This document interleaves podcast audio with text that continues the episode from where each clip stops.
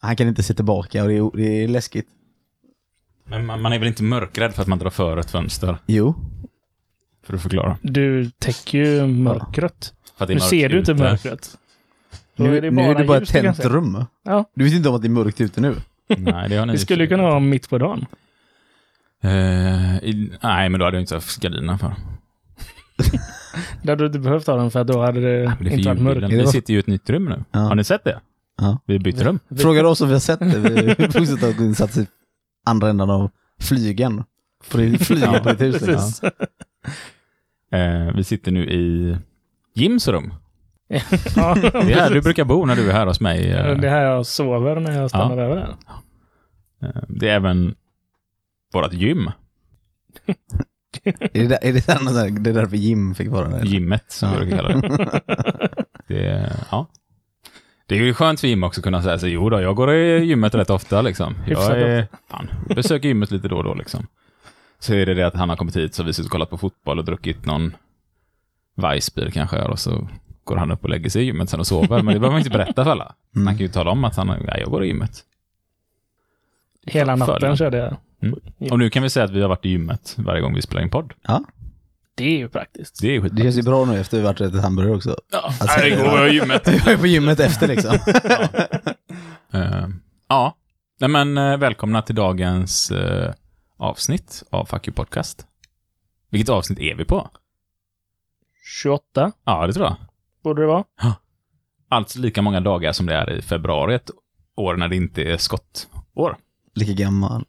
Eller lika många å- avsnitt som Jim är gammal. Är det så? Är det 28 år? Det stämmer. Ja. Det är värt att fira.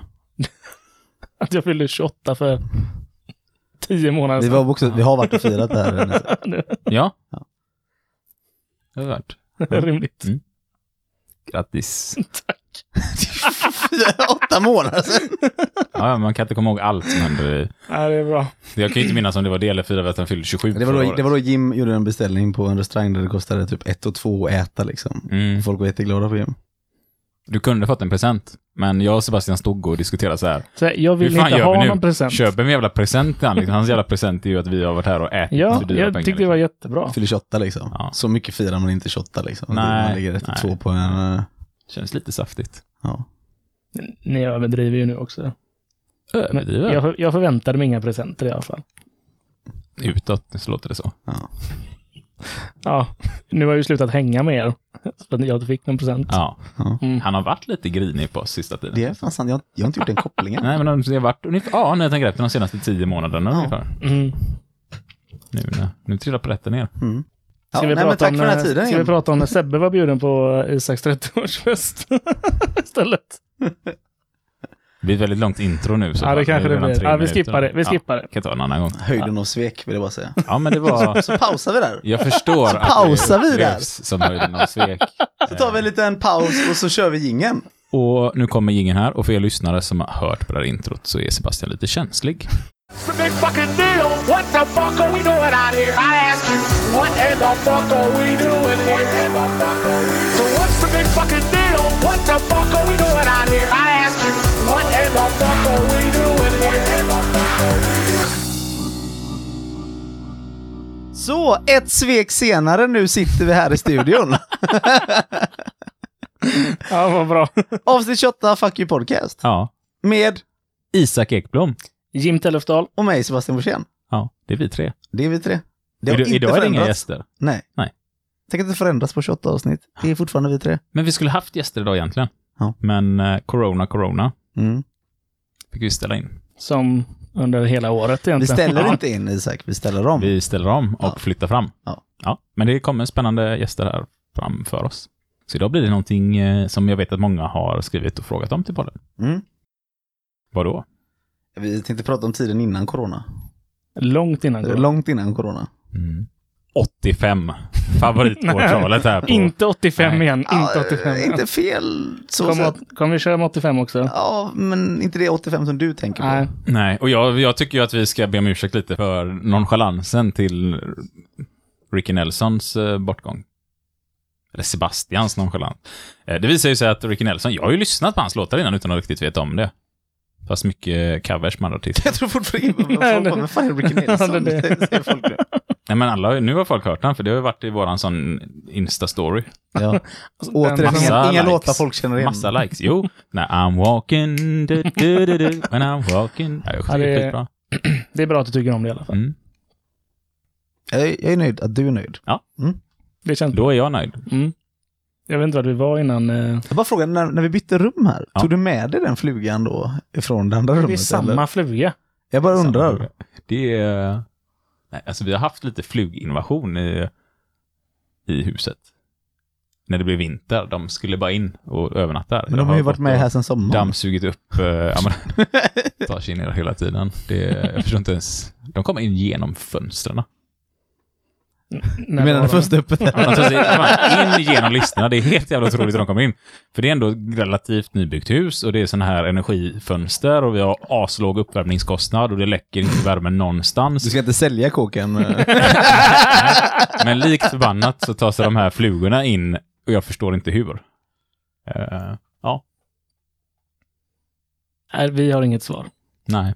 Jag börjar Men eh, mejla Om du har ett svar. fuckypodcast.gmail.com om eh, om du du har ett vet. svar på hur Ja. kommer flugorna in i Isaks hus? Mm. Övervåningen enbart. Mm. Ingen annanstans. Vad har hänt i veckan med er? Men vi båda tittar på varandra. Ja, och så, ja. Alltså. fan, ingen vet. Ja, Ah, shit, vad har hänt i veckan? Ja, ja, när var vi här senast? Det, var, det är två veckor sedan. Ja, det är det. För, Eller Ja. nej, du och jag var här för en vecka Ja, sedan precis. och bara spelade in det här slutet. ja, Och då tog ju vi ett beslut om att nu kommer podden bara släppas varannan vecka. Mm. Men det är ju svinmycket Så grejer. det får ni komma ihåg, att det var ju bara Jim och Isak som tog det beslutet och jag. Eh, så det är därför ni ni får avsnitt varannan alltså vecka. kvalificerad majoritet skulle jag säga att det var som tog Ja. det beslutet. Vi kommer ju inte vara emot att du släpper ett avsnitt varannan vecka. Det är helt okej. Om tiden finns i ditt liv just nu. Det har ju varit jätteintensiva dagar. Alltså, vi har ju haft eh, en avtalsrörelse som har pågått och det har varit förberedelser inför eventuella strejker. Um, vårat avtal blir ju klart här nu också. Mm. Och ditt avtal är klart Sebastian. Och idag blev ju, eller kom det ut information om att HRFs avtal blev påskrivet igår, väldigt sent igår kväll, Mm. Ja, måndagskväll. precis. Ehm, så att, ja, vad har vi kvar nu? Målarna ska... Ja, vi har ju typ 30 avtal kvar hos Ja. på Metall också. Tvätt eh, och lite sådär. Mm. Så att det är ju en hel del avtal kvar som ska förhandlas. Det, sitter ju inte, det är ju inte det vi är upptagna med, att vi sitter och förhandlar alla de här avtalen, utan det gör Nej, ju det- engagerade ja, precis. eh, förtroendevalda i respektive förbund givetvis.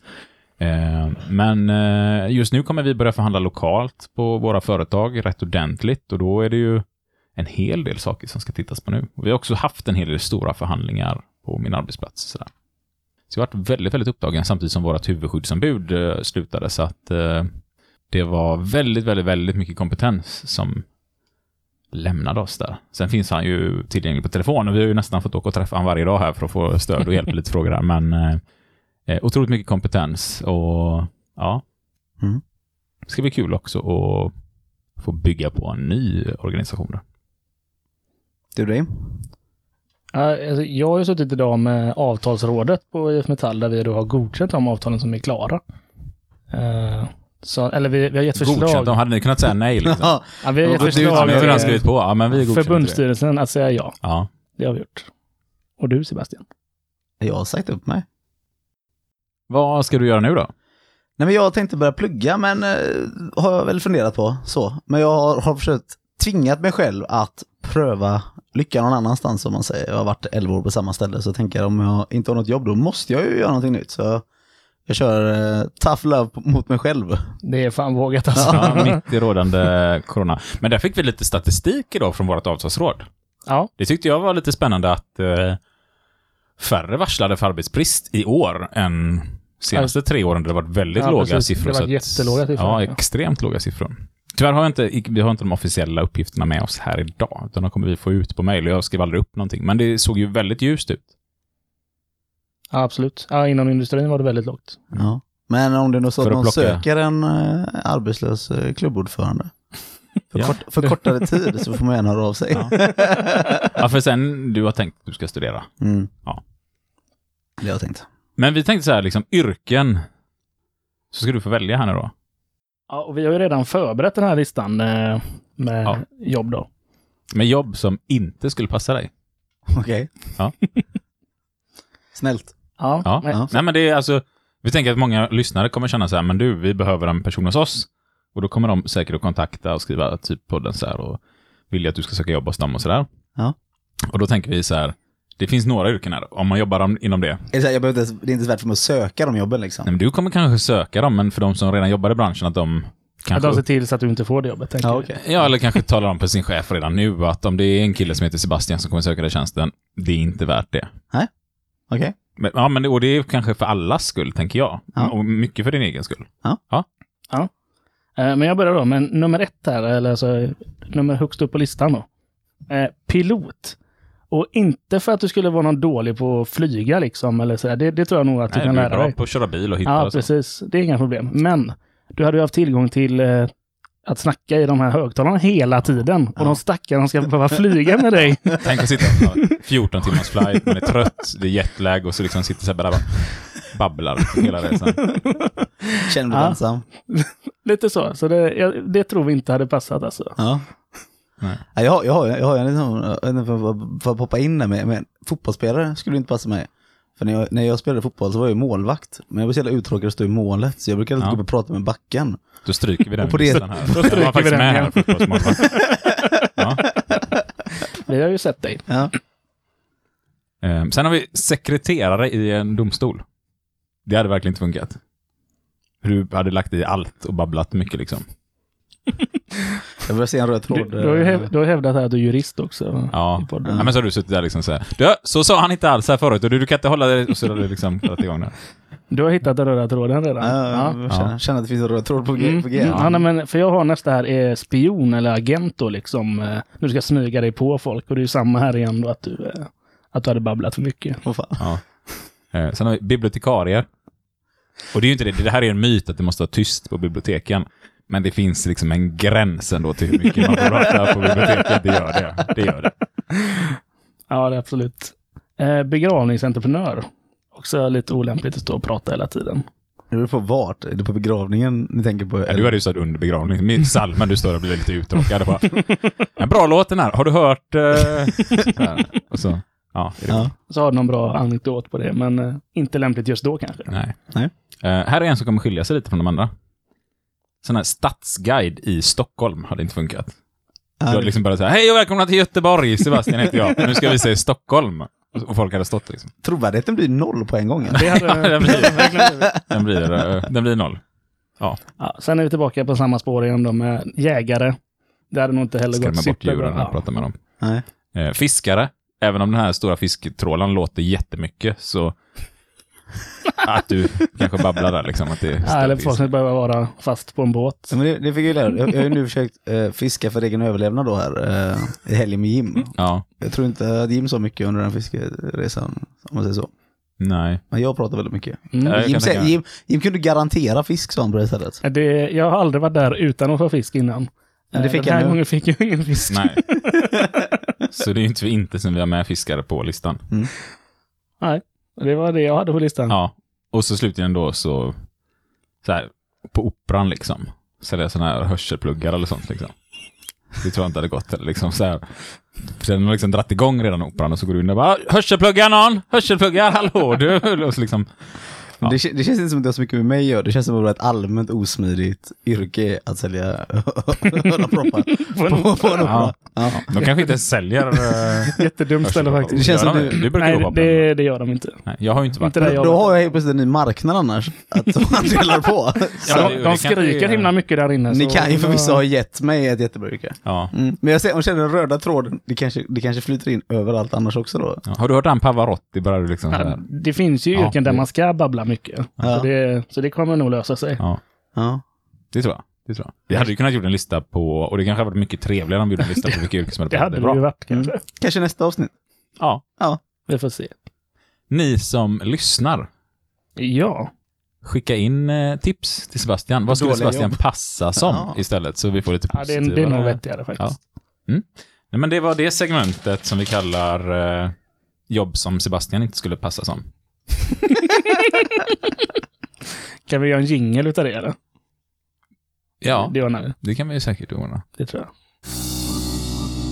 Det finns jobb som passar sig i Bastian Bouchet Men han kan vara tjötig så vi måste varna er Jobbar du någonstans där det ska vara tyst Jag tar då någon med en annan gin Och säg till chefen akta dig fast det är shit. Och det var segmentet Vilket jobb passar inte Sebastian Borssén? Och det här kommer vara ett återkommande programpunkt i alla våra avsnitt framöver i podden, eller? Även om jag har ett jobb eller pluggar liksom. Jo, jo, men det, det kan ju vara som så att du kanske får ett jobb, men du kanske får för dig någon gång i framtiden igen och se upp det och börja på ett nytt. Liksom. Då är det bra att veta redan då. Ja, att omgivningen vet att... Du passar inte för det här. Nej, Nej. nej. Du är ganska, på ett sätt är det ju bra, det blir väldigt slimmat för mig att liksom, du kan bli det här eller det här. i Tydliga slutändan. vägar, det är väl jättebra. Ja, och det är ju Ja. många jobb som eh, är inte är med i listan. Ja. Ja. Brukspatron, det är inte så många som sådana idag. Det tror jag du hade passat som. det tror jag hade passat. Ja, Det det, är det är på det. riktigt. Det tror är jag, det. jag tror verkligen det. Kalle Alltså. Asbra, en liten hatt på dig. Så. Ja, En liten hatt på mig. en stor hatt. skulle jag Stor, säga. en hög Ja. hatt. Stor hög Ja. hatt. Det är det Och enda du som har alltid saknas. pa- alltså, jag har alltid tänkt dig, du är ju en person som skulle kunna bära hatt, men du gör det inte. Nej. Nej, jag håller faktiskt har med. Aldrig sett dig bära en hatt. Nja, det, det finns Ja, det är någon, som, någon av mina vänner så tror jag Alltså faktiskt... det är så här, min pappa, han passar fantastiskt bra i keps. Extremt bra i keps. Ja, men keps känns inte på samma nivå som hatt. Nej, det, jag vet, det är jag vet, olika jag vet. saker. Men, men då tänker man att jag borde ha fått den genen. Att jag kan Ke- bära. keps- Jag- kepsgenen. jag- Bära gärna, ja. Jag ser liksom ut som att jag driver en mack någonstans. När du bär keps. Ja, Ja. När jag har keps på mig så, så ser man att mitt huvud är större än de flestas. Så att alla kepsar ser ut som att jag har en barnkeps på huvudet. Sådär. Och det gör också att man ser ut lite som att man... Ja. Jag äger ju en banjo Det, det gör du ju och det faktiskt. klär mig när jag har keps. att du äger den. Ja. Ja. Du tittar på mig som att jag ska berätta om hur jag ser ut när jag har keps Ja. på mig. Du har ju det Jag, ibland. jag, du har ju klär bra i det. det, jag har ju det framförallt när jag inte orkar klippa mig. Men Och det du tänkte jag- passar faktiskt i keps. Ja. Ja. Och det tänkte jag vi ska prata om idag. Jag ska klippa mitt hår nu. För jag och Isak Ja. har förberett en eh, lista. Nej, Frisyrer som passar Jim. Nej, men jag, jag, nu, jag har bestämt mig att nu ska jag klippa bort. Nu har jag haft frisyr ett tag. Jag ska klippa bort det. Jag orkar inte längre. Det känns inte som att du har gjort så mycket. Nej. Det känns som att du bara låter det vara där. Har du fått gå till en frisör? Det har inte sett dåligt ut liksom. Ni ser ju inte hur jag ser ut på månaderna. Nej, det har Då du står rätt det här håret åt alla håll och Det är kanter. typ så här en oavsett. centimeter åt vänster liksom, och så står det en centimeter åt Men problemet är höger. att det inte står åt samma håll. Annars hade det varit okej om all, alla hår stod åt samma håll. Men nu står all, det, det är verkligen varenda hårstrå har hittat ett nytt håll. Det är liksom en dimension som inte tidigare har funnits har de lyckats liksom hitta. Jag satt och kollade på någon sån här framtidsfilm liksom på tv häromdagen och så åkte de så här vid någon tidsportal och där stod mina hårstrån. Liksom, så att det, det är problematiskt. Ja, jag förstår det. Ja, men så det är väl det som har hänt under veckan. Ja. Annars då, bilen går bra. Ja, Din bil har ju dock eh, en bristande lampa såg jag och Jimmy idag. Ja, det har vi sett. Mm, Ja, det är mer än en som är bristande. Ja. Men en eh, mer av allvarlig karaktär om man säger så. Ett halvljus som är trasigt har varit ett tag. Men jag har besiktning någon gång i december så att det ska bytas. Ska det absolut göras. Ja, bra, för vi trodde det var en motorcykel som körde bakom oss förut. Mm. Mm.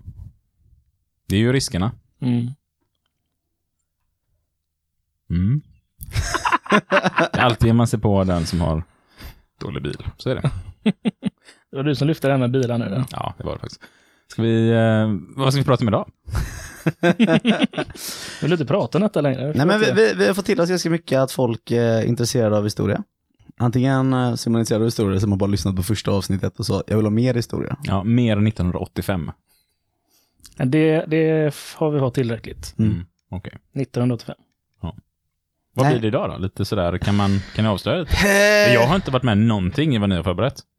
Nej, Nej. det har du inte. Nej, det, det, det är en liten historieresa, lite det som vi pratade om i, med, i första avsnittet, men lite en fördjupande. Om man vill kunna diskutera mer och så kan man göra lite mer, lite mer kopplingar, lite ur vissa saker som fortfarande finns kvar än idag. Och det tänkte vi lite koppla till när man pratade om att göra LAS-förändringar och modern arbetsrätt exempelvis. Och vad är det som är så modernt egentligen med vår arbetsrätt idag? Lite hur vi har landat där vi är idag. Och jag, när jag städade på kontoret häromdagen, jag hittade ett eh, gammalt avtal som man idag verkligen kan skratta åt, men som, alltså, ju mer man tänker på det, var fruktansvärt och horribelt på den tiden. Ehm, det kanske jag kan få ta då. Ja, kör. För det är det enda jag har förberett inför dagens Kör. avsnitt.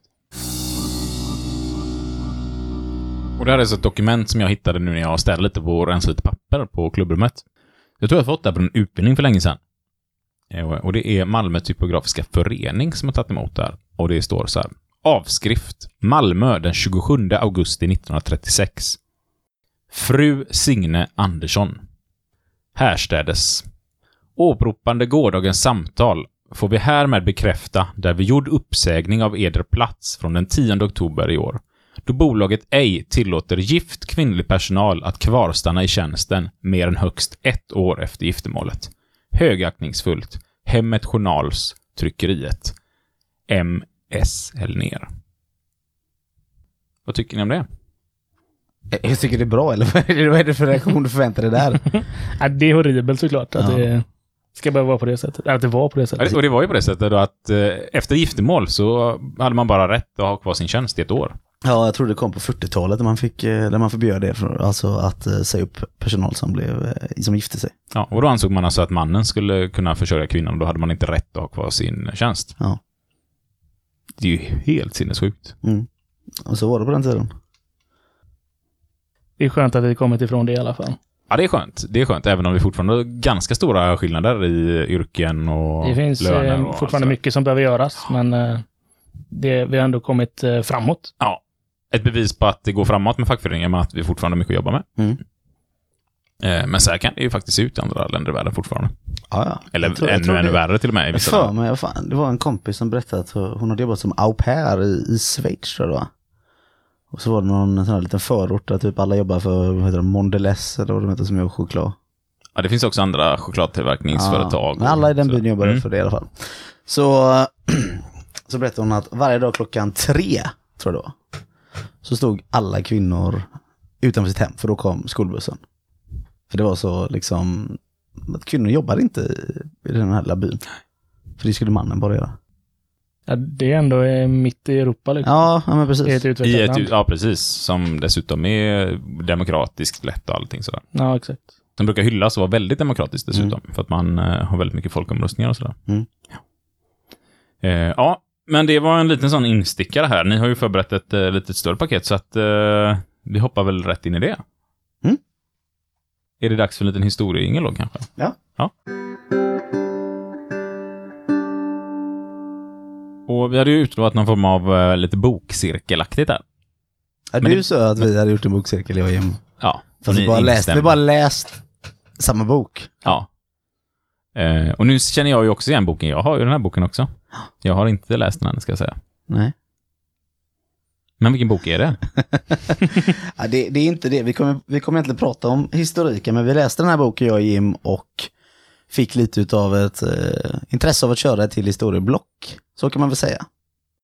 Eh, men den boken som jag och Jim läste hette Lönen, makten och värdigheten av Harald Gate. Som har släppts av Premiss, som är Arenagruppens eh, förlag. Kan du berätta lite om boken då? Ja, men d- den här boken handlar ju kanske lite mer om industriarbetarnas historia i Sverige. Alltså, vi kan väl säga att det inte är lite mer, utan det handlar väl precis bara om det.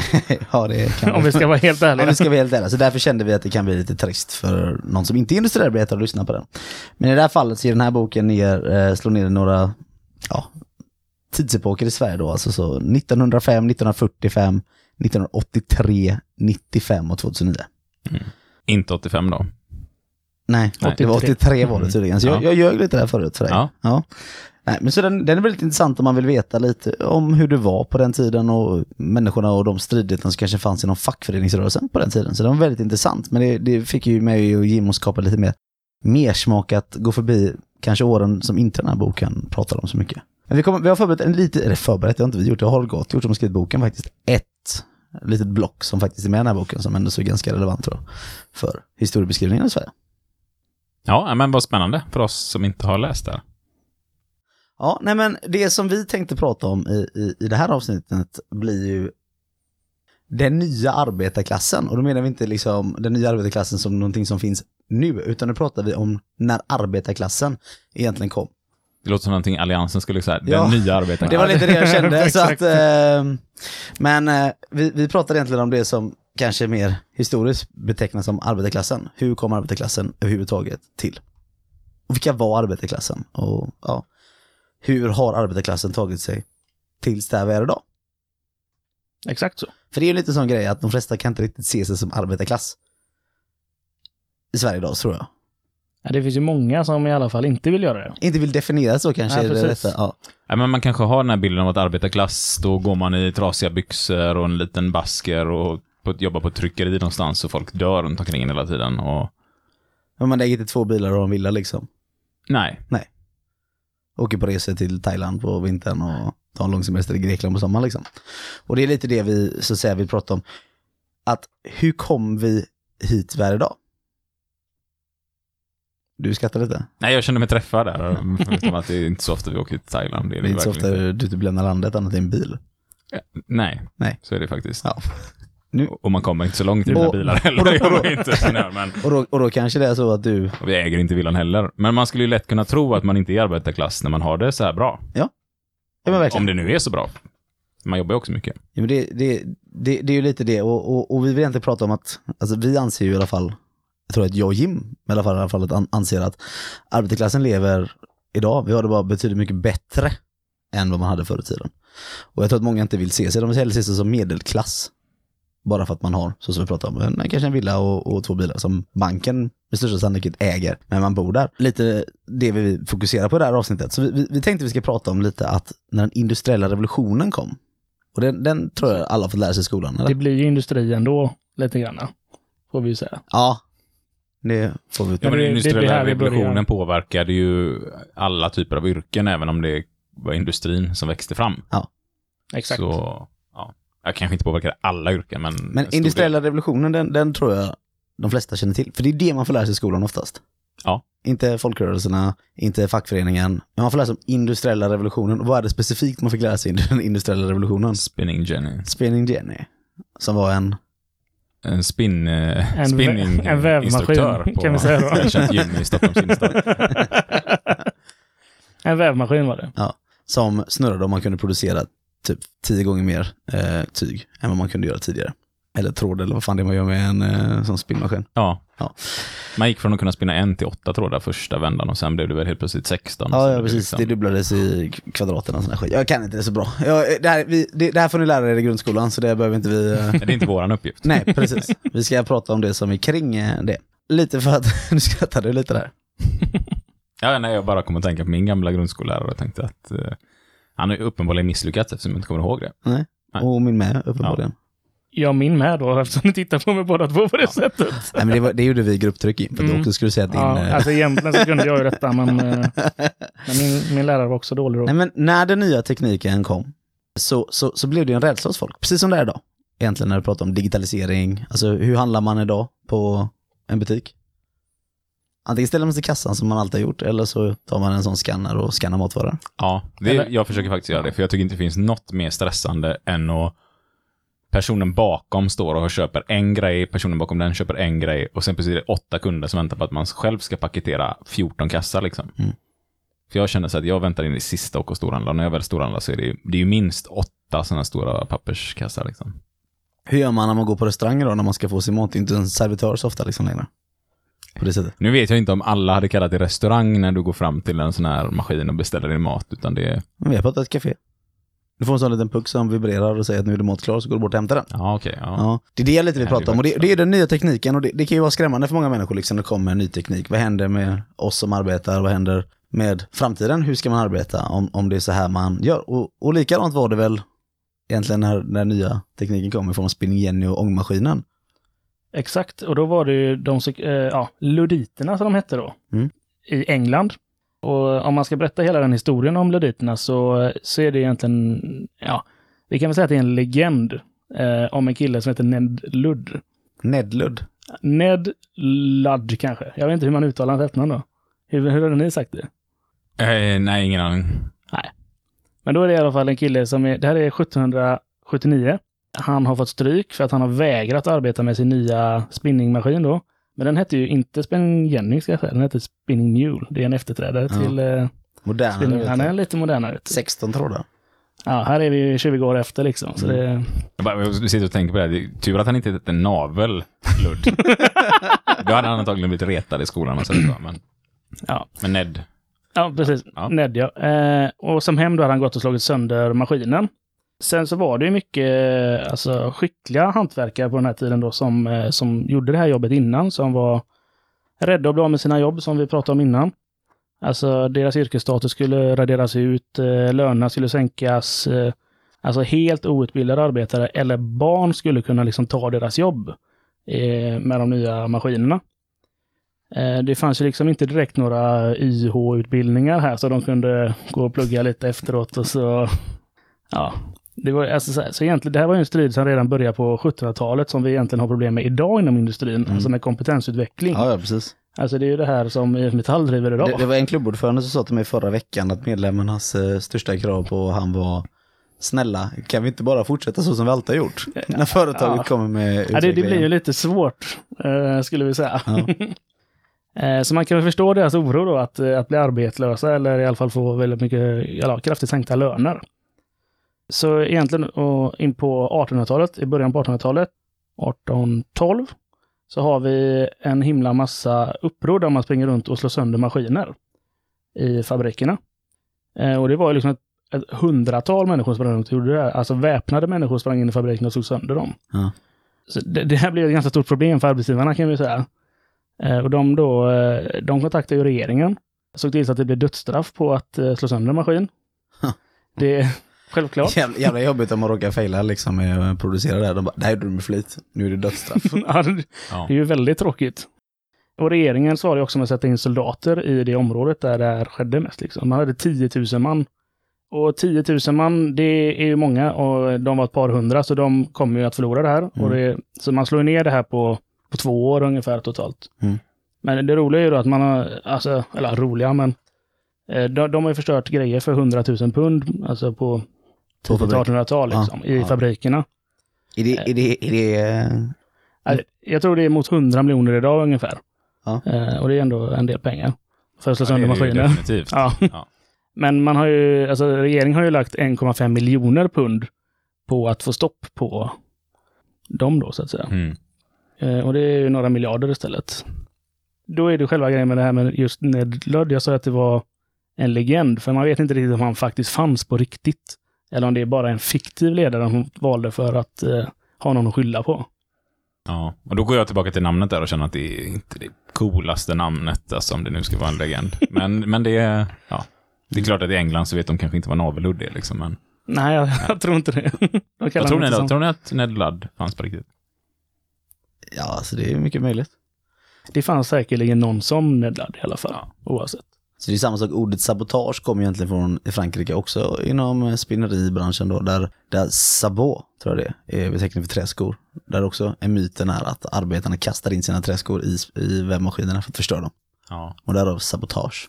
Ordet bojkott är också något sånt här som kommer ifrån någon person som jag inte minns alls historien på. Så det var dumt att du tog upp det. Men, eh, ja. Har vi några Kan vi ta fler ut- ord som du har ett, är mytologin på? Jag är inte så här på rak arm just nu. Men man kan ju förstå den här ilskan liksom ändå hos personalen. Alltså, som den här... Det, är liksom, det brukar gå runt massa sådana historier. Liksom, men när, när patron här i byn liksom går ut och bara "Ah, “Fan vad gött, nu har vi... Fan, vi- med den här nya teknologin så kan vi, vi kan tillverka dubbelt så mycket på halva arbetet liksom. Och hur arbetarna antagligen stod där. Åh, vad gött, vi behöver bara jobba halva tiden nu.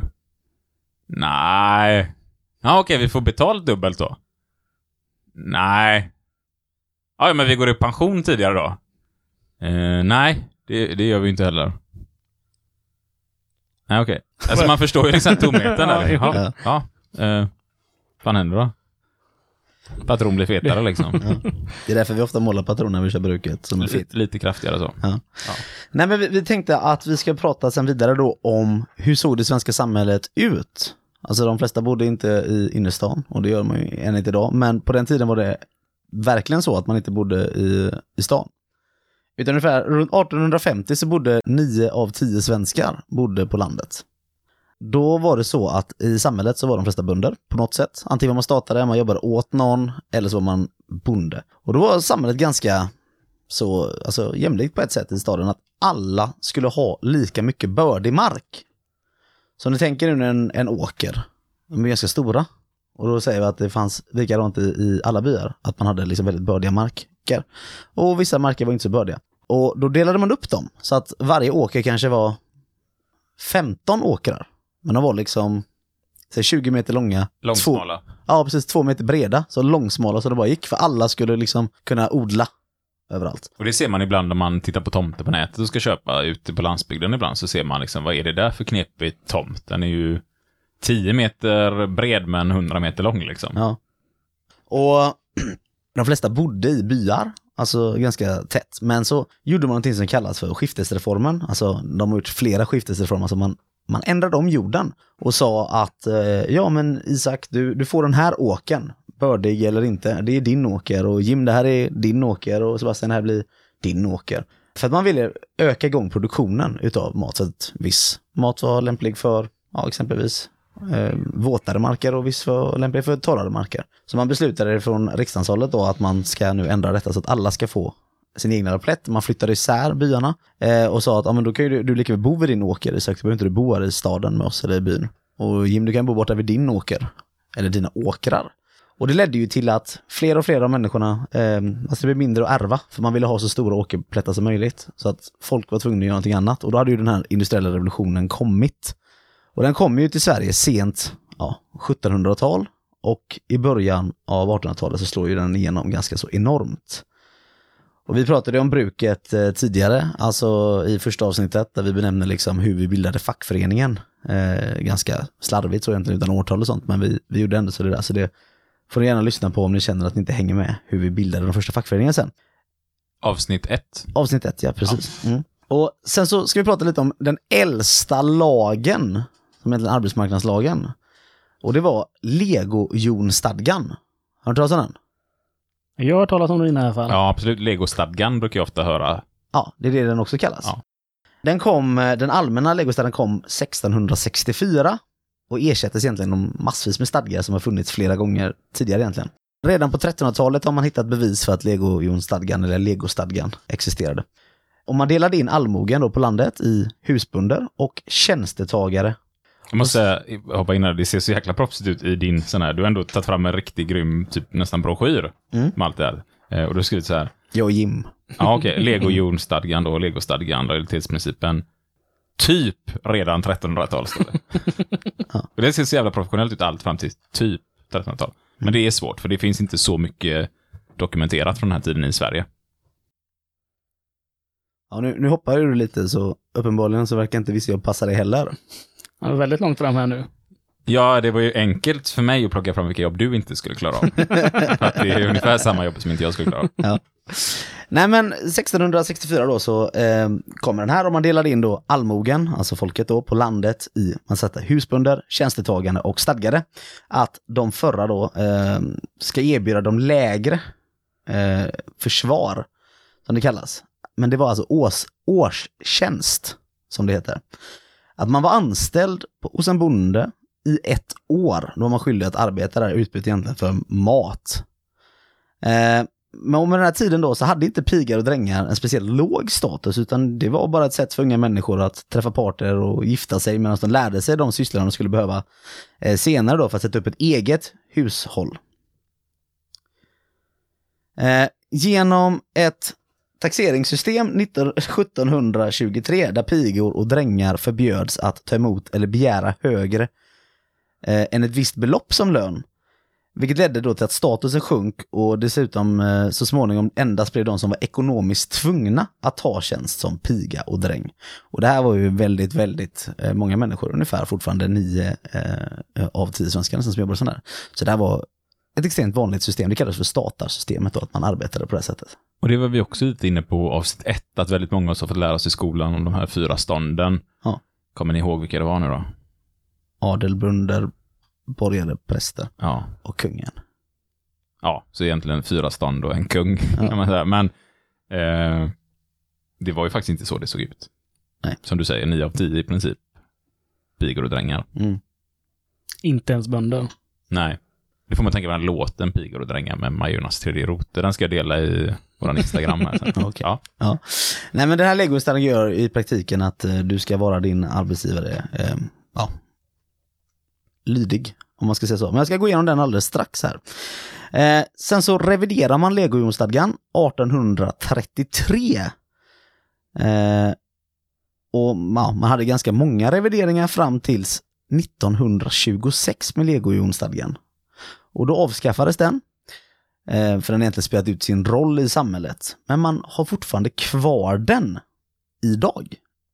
Och det var ju det du var inne på. Det du hoppar i förväg. Jaha. Jag gick lite, eh, jag hade inte förstått upplägget här riktigt. Så. Men det är lojalitetsprincipen då. Ja. Och, och lojalitetsprincipen är att man är skyldig att vara sin arbetsgivare. Trogen, lydig och lojal.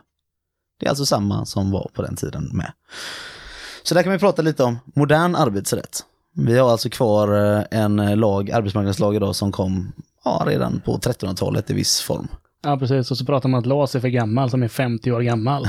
Ja. det är dags att säga upp lojalitetsplikten. Är det det vi säger? Nej, men det, det är ju lite det man pratar om egentligen. Alltså om, om, man, om man säger det här med, med lojalitetsprincipen, eh, eller plikten då som arbetsgivaren har, eh, som anställda har mot arbetsgivaren, så s- säger den ganska klart och enkelt att du alltid ska sätta din arbetsgivare före dig själv. Ja, det känns ju jätterimligt. Så det är liksom, du ska inte bry dig om att fira dina barns födelsedag egentligen, om man ska följa den till punkt och pricka, om din arbetsgivare behöver dig. Det är den här ehm, ja, Det känns som- praxisen som, som egentligen gör att vi inte ska lägga ut på sociala medier och säga åh, jag jobbar idag, vilket jävla pissföretag, jag ska aldrig med, bla bla bla bla. bla.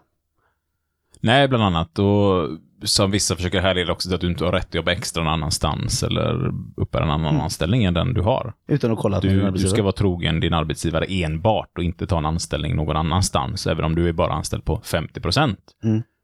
så ska du bara vara oss trogen. Alltså Legostadgan, för att fortsätta den, eh, eller Legostadgan som jag kanske ska kalla den eh, vidare här nu. Den reglerade tjänstetvånget fram till 1885 som innebar att varenda arbetsför person var skyldig att arbeta för sin försörjning.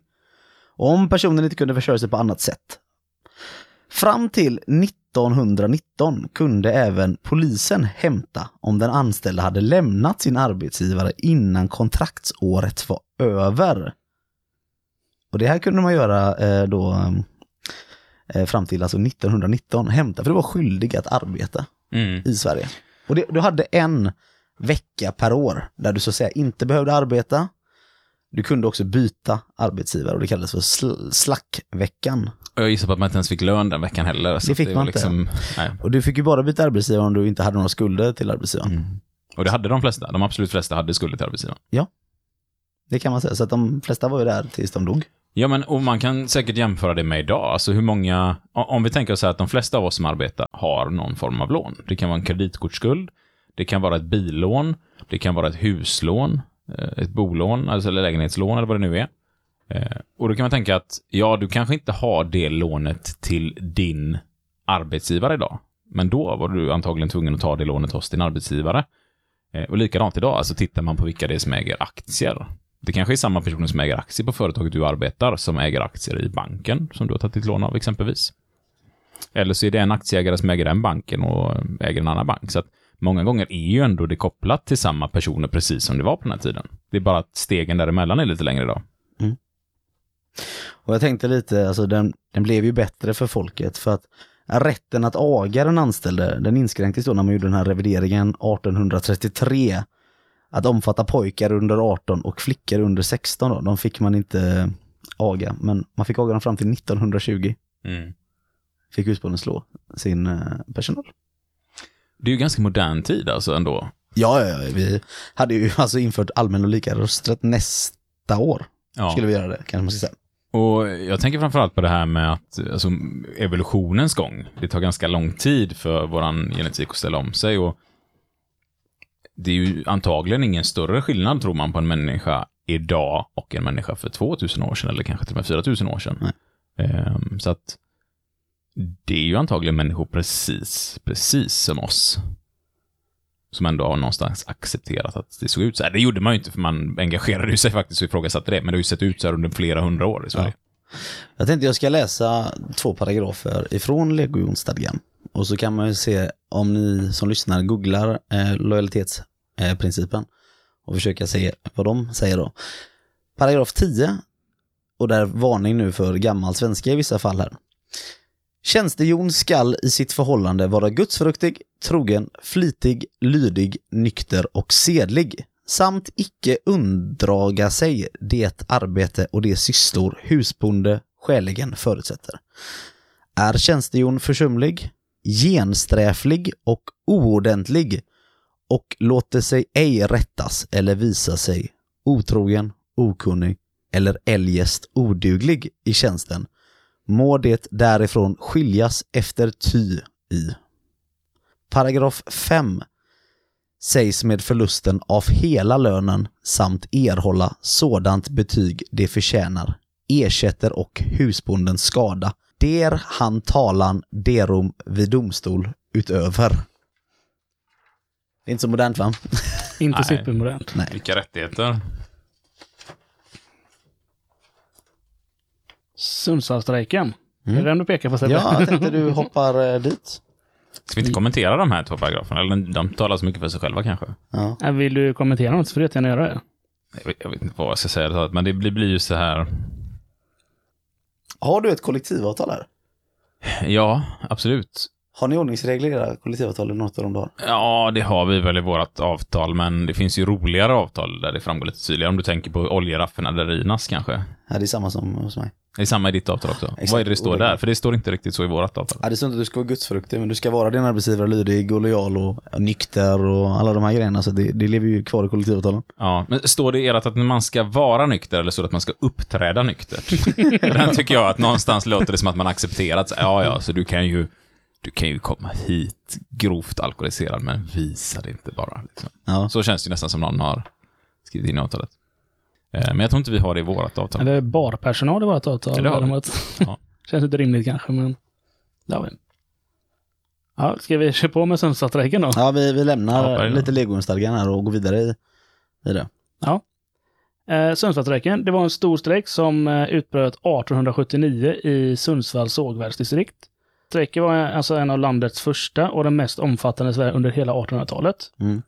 Alltså det har ju funnits tidigare strejker får man ju säga i, i Sverige.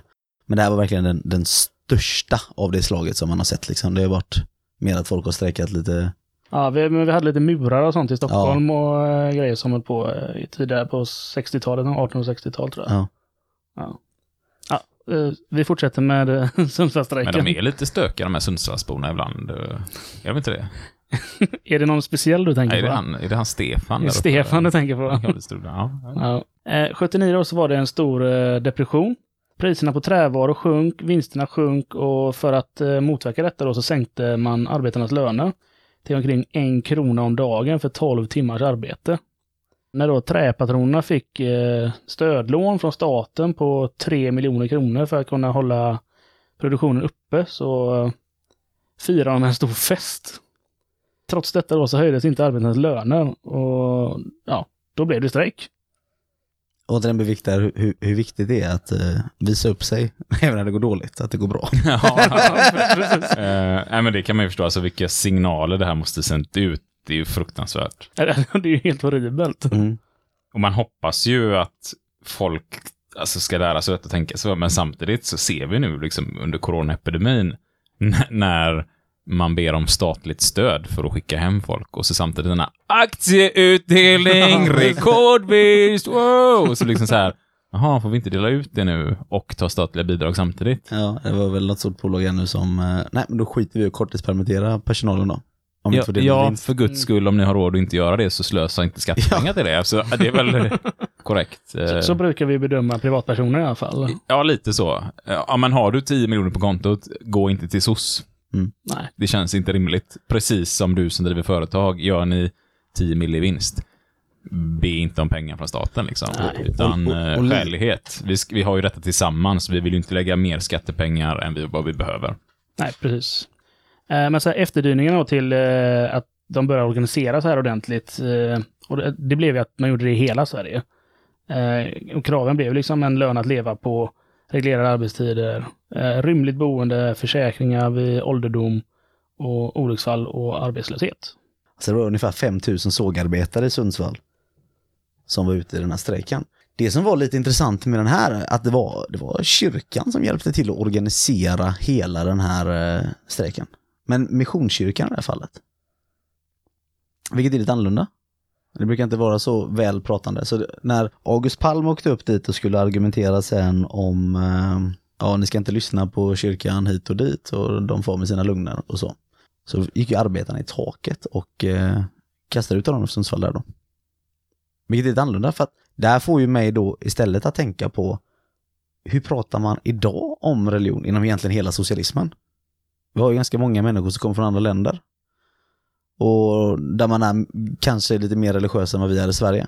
Och det ses ner lite på eh, i fackföreningsrörelsen och i- Inom, inom vissa delar, absolut inte överallt. Nej, absolut inte. Men i det här fallet så, så är det ju ganska lite tecken på det. Och det, det här kan jag ju säga, det, det, det står faktiskt med som en liten sån reflektion i den här boken Lönemaktet och eh, värdigheten. De faktiskt pratar om det här, att det, det, hur bemöter vi människor från andra kulturer eller med andra religiösa åsikter, att det inte är samma sak här att engagera sig för sina rättigheter. För att prästen valdes ju här för att det var han som kunde prata bäst för folket och därför var han utsedd att leda hela delegationen i förhandlingarna mot arbetsgivarna.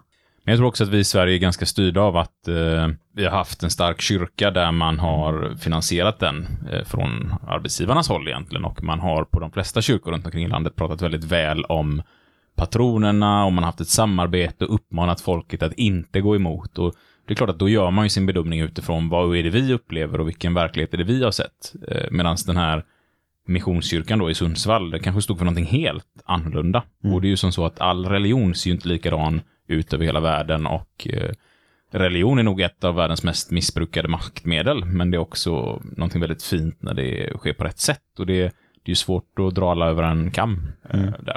Så man ska nog vara lite försiktig där. Men för att ge lite skedet av, alltså återigen också kopplat till efterdyningar, för man, man krävde ju ganska mycket. Alltså 1880-talet, alltså hela det årtiondet, så emigrerade var tolfte svensk till, eh, ja, egentligen Förenta Staterna. Och det var ju inte bara missväxt, för det var det var många missväxtår i Sverige, eller religiös trång, eh, trångsynthet egentligen och, i, i- i Sverige, för du fick ju bara vara med i Svenska kyrkan på den tiden. Och därav så var ju Missionskyrkan i det här fallet en, en, en stor del av det, för att de var ju också lite utsatta. De var ju inte heller tillåtna att vara, precis som fackföreningen var, på den här tiden. Och alltså fram till 1920 så emigrerade en och en halv miljon svenskar till USA, men även till Brasilien, Uruguay och återigen då Danmark. Mm. Och då förstår man hur illa det var. Ja. eh, en, en Det är annan... konstigt att jag ska skämta sånt, där, men jag gillar ju Danmark och danskar. Jag tycker det är ett ganska härligt Det land. säger, det säger du nu när vi har mickarna på i sex, så låter det inte när... Men vi har också ett par lyssnare i Danmark. Så att det, okej. ja, tänka lite på. En liten sån eh, grej att prata om det här årtiondet som vi egentligen är inne på nu på 1880-talet. Var tionde prostituerad i Stockholm var också sömmerska. Jobbade, men lönerna var så dålig att de var tvungna att sälja sin kropp på kvällarna. Då sa en eh, eh, fabrikör när de satt och löneförhandlar att eh, ja, men man behöver inte höja kvinnornas löner för de har ju faktiskt också andra alternativ att tjäna pengar på. Det var alltså den här synen på människor som arbetade. Ja, och det, är- alltså man, man, det går knappt att kommentera det, för man blir liksom... Till och med nu när ni ändå har förberett detta, man har hört det här så många gånger, men jag blir, väl- varje gång jag hör det så blir jag lika jävla förbannad och man bara känner så här... Plocka hit den jäveln liksom. Ja. Stäng av mickarna eller någonting. Ja, nej men eh, verkligen. Och alltså det var ju ganska mycket motsättningar. Här, här börjar ju svenska folket på riktigt att organisera sig. Och här börjar ju fackföreningarna att bildas, alltså eh, ja, nästan på löpande band som man säger. Innan vi hann bilda LO och innan arbetsgivarna bilda SAF, som nu då är ett Svenskt Näringsliv, så, så, så bildades ju separata arbetsgivarorganisationer. Och då tänkte jag att vi ska prata om en utav de här herrarna. Som var eh, jag vet inte, VD tror jag det heter, eller ordförande för Verkstadsföreningen. Veckan före midsommar året 1894. Platsen är Kristianstad och fabrikören Karlsson. Kristianstad. Smurf. Gammelsmurf. Nu fick inte du prata igen. Får jag slå Nu har en på Isak sagt- axeln? Nu har Isak sagt smurf till dig. Ja, Fan också. slå en på axeln. Kommer ni ihåg den? Jag minns den. eh, Jag och min bror slogs ofta Ja. över det. Fabrikör Karlsson hade beordrat de anställda på Vilans att avbryta arbetet. Alla ska ställa sig upp inför fotografen. Själv ställer sig Karlsson i plommonstopp och fluga högst upp på trappen. Längst bak med verkstaden, verkstadens tegelvägg som fond. Dagen visar sig bra för fotografering. Försommarens ljus faller mjuk över allvarsamma ansikten. Hur många har sett en kamera tidigare? Hur många har mött en fotograf? Allvarliga ansikten fäster blicken i kameralinsen. En av dem är Gideon Hal- Hazard som arbetar i gjuteriet. Gideon Hazard vet hur en kamera ser ut. Han har mött fotografen några år tidigare när han och några andra stod utanför en nybyggnad de kallade för fackföreningens hus. En redaktör, Danielsson, hade kommit upp från Malmö och prisat Kristianstads arbetare för att de, som det första i landet, skaffat tankefriheten ett eget rum. Gideon Hazard vet att fabrikören på Vilans inte uppskattar fackföreningens tankefrihet. Strikeföreningar, som fabrikören kallar dem. Orostiftare som lägger ut sina nät. Strax efter fotot tog ska fabrikören avskeda svarvaren Malmberg och hyvlaren Lundqvist. Han säger till dem, det finns andra som är billigare, förklarar han för dem. Men alla visste att Malmberg och Lundqvist försökte organisera arbetarna i fackföreningen. Avskedandet kunde ses som en varning. Men när bilden togs är både Malmberg och Lundqvist med. De vet inte vad som ska komma. Gideon Hazard vet inte heller vilken historisk betydelse han själv kommer spela in några år senare. Avbrottet för fotografering är en välkommen paus i ett hårt arbete. Ett arbetspass på 14 till 12 timmar. Tiderna är bråda. Bokhållarna på kontoret fyller orderböckerna från alla nystartade verkstäder och gjuterier som vuxit, vuxit upp i utkanten av det skånska jordbruket. Ja, Väldigt målande känns nästan som man var där. ja eller hur? Han skriver väldigt vackert måste jag säga. Ja. Ja, det här är ju kapitel två då, de första två sidorna i den boken vi pratade om förut. Lönen, makten, värdigheten. Ja, Mm. av Harald Gato. Precis. Lite så att jord, jordbruket, för de tillverkar jordbruksmaskiner här, eh, står inför en eh, omvandling och mekanisering då. Eh, och man ska få in landsbygdens arbetare in mot städerna och dess fabriker. Och en av de här fabrikerna eh, som jobbar med separatorer heter just aktiebolaget Separator, som finns på den här tiden. Och det är faktiskt redan på den här tiden, alltså i slutet på 1800-talet, ett globaliserat företag. Väldigt intressant, eller? Ja, absolut. Man tänker, ja globaliseringen pratar vi så mycket om nu. Men även redan då så var företaget globaliserat. Alltså man hade alltså vissa... Ja, det känns ju inte riktigt som att vi hänger med när man, eh, när man läser det här. Alltså det, är så här, ja, det har varit globaliserat hur länge som helst. Ja. ja. Jag tror det var eh, SKF som 1905 hade en fabrik i... En svensk kullagerfabrik menar du? Korrekt. Ja. hade en fabrik, jag tror det var i Japan och en i USA redan i början på 1900-talet. Där man skötte ganska mycket med sådana här... Eh, morse, vad heter det? Ja, Morse heter det. Ja, men det heter ju... Det är ju språk- Telegram. Telegram, ja. Rättning vid klippning. Telegraf ska det troligtvis vara. Separator i alla fall leds av en eh, målmedveten frikyrklig man eh, som heter Johan Bernström. Och han, precis som eh, fabrikören då på, på vilan, misstror ju fackföreningarna. Och då tänkte jag vi ska återigen gå tillbaka lite till boken igen och prata om den här Bergström. För att dämpa fackföreningarnas dragningskraft inför Bernström en rad förmåner för sina anställda sjukkassa, hyresbidrag, fri kärnmjölk, fritt kaffe, ett eget sanatorium för den som drabbas av lungsot, begravningshjälp. Men förmånerna ges bara till den som är flitig, skicklig och lydig. Företaget har pengar att betala med. Varannan krona som omsattes är ren vinst. Med 6 miljoner i omsättning och 3 i vinst blev Separator det svenska företag som vid sekelskiftet gav störst vinst. Ja, det låter som en bra affärsmodell kan jag ju säga. Eh, Det är ju inte riktigt de siffrorna de flesta bolag sitter med en bolagsstyrelse och tittar på. Nej. Mm. Den som är flitig, skicklig och lydig. Den som följer eh, stadgan. Det då. hjälper liksom inte bara att vara skicklig och flitig och göra ett jäkligt bra jobb och sen ställa krav, utan eh, man ska vara både det och sen bara fogligt eh, nicka och säga ja tack. Herrn. Vad jobbigt det hade varit. Alltså. Bara veta hur duktig man är på någonting. Och så Ja, bara, jag hade ju dött i lungsot, hör jag. jag hade inte fått åka på det här sanatoriet. Det, eh, ja.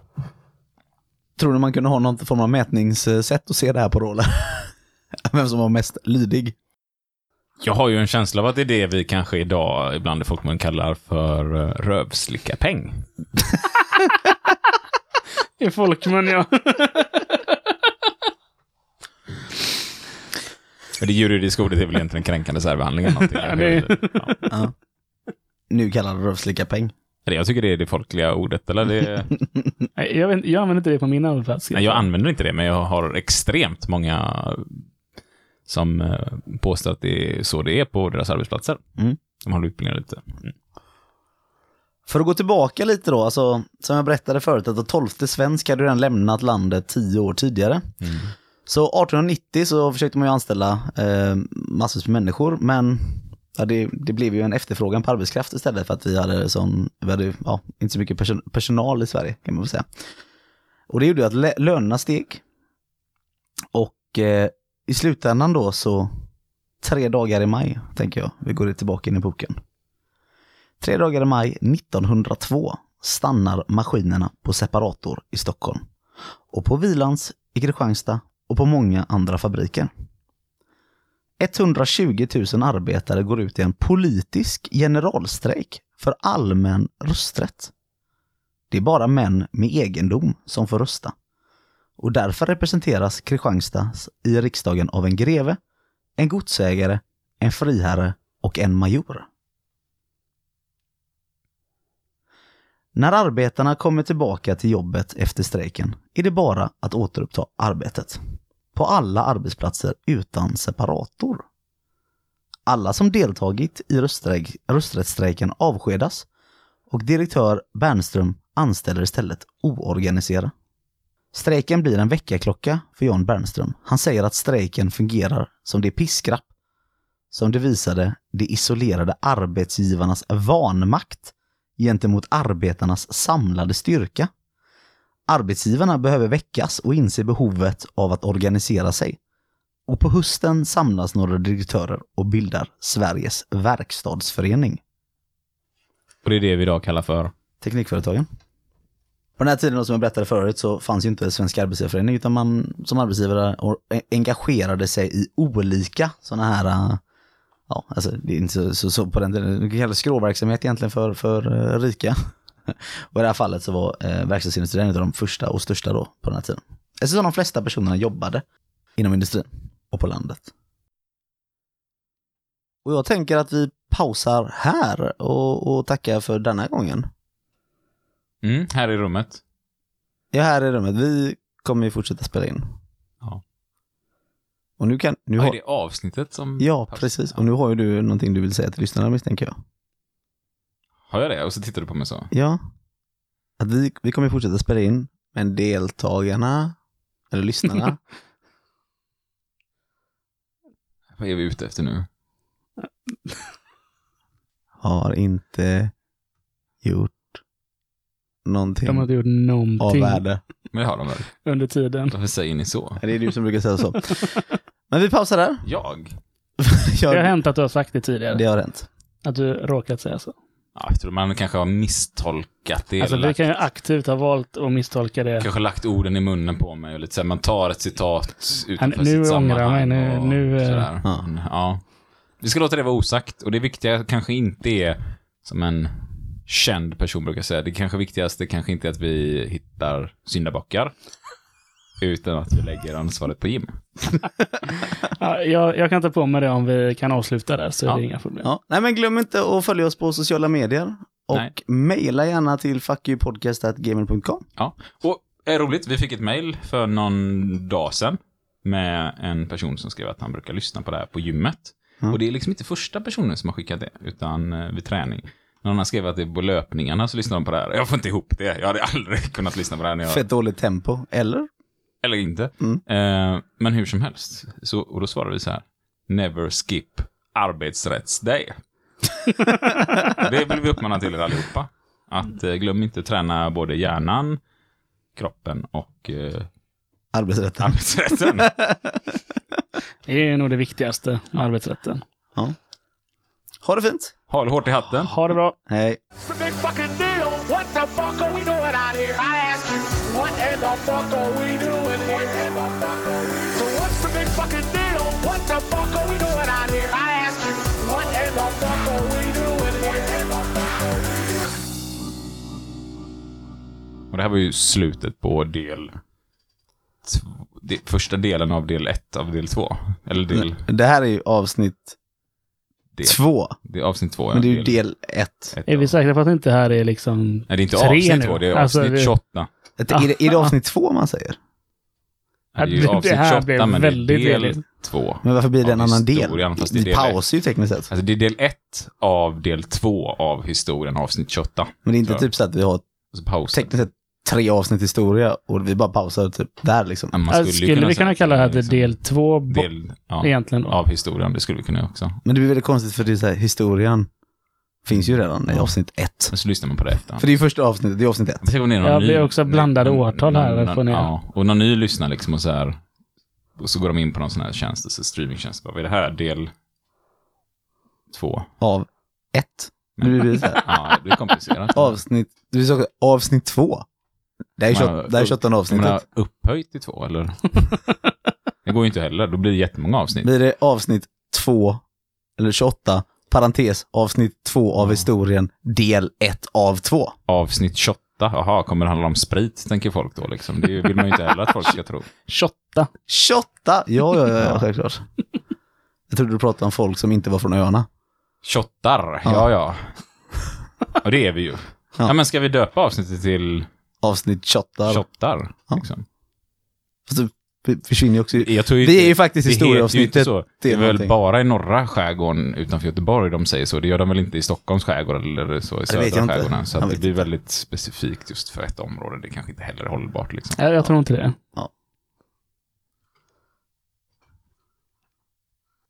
Nej, men- Nej, men god jul.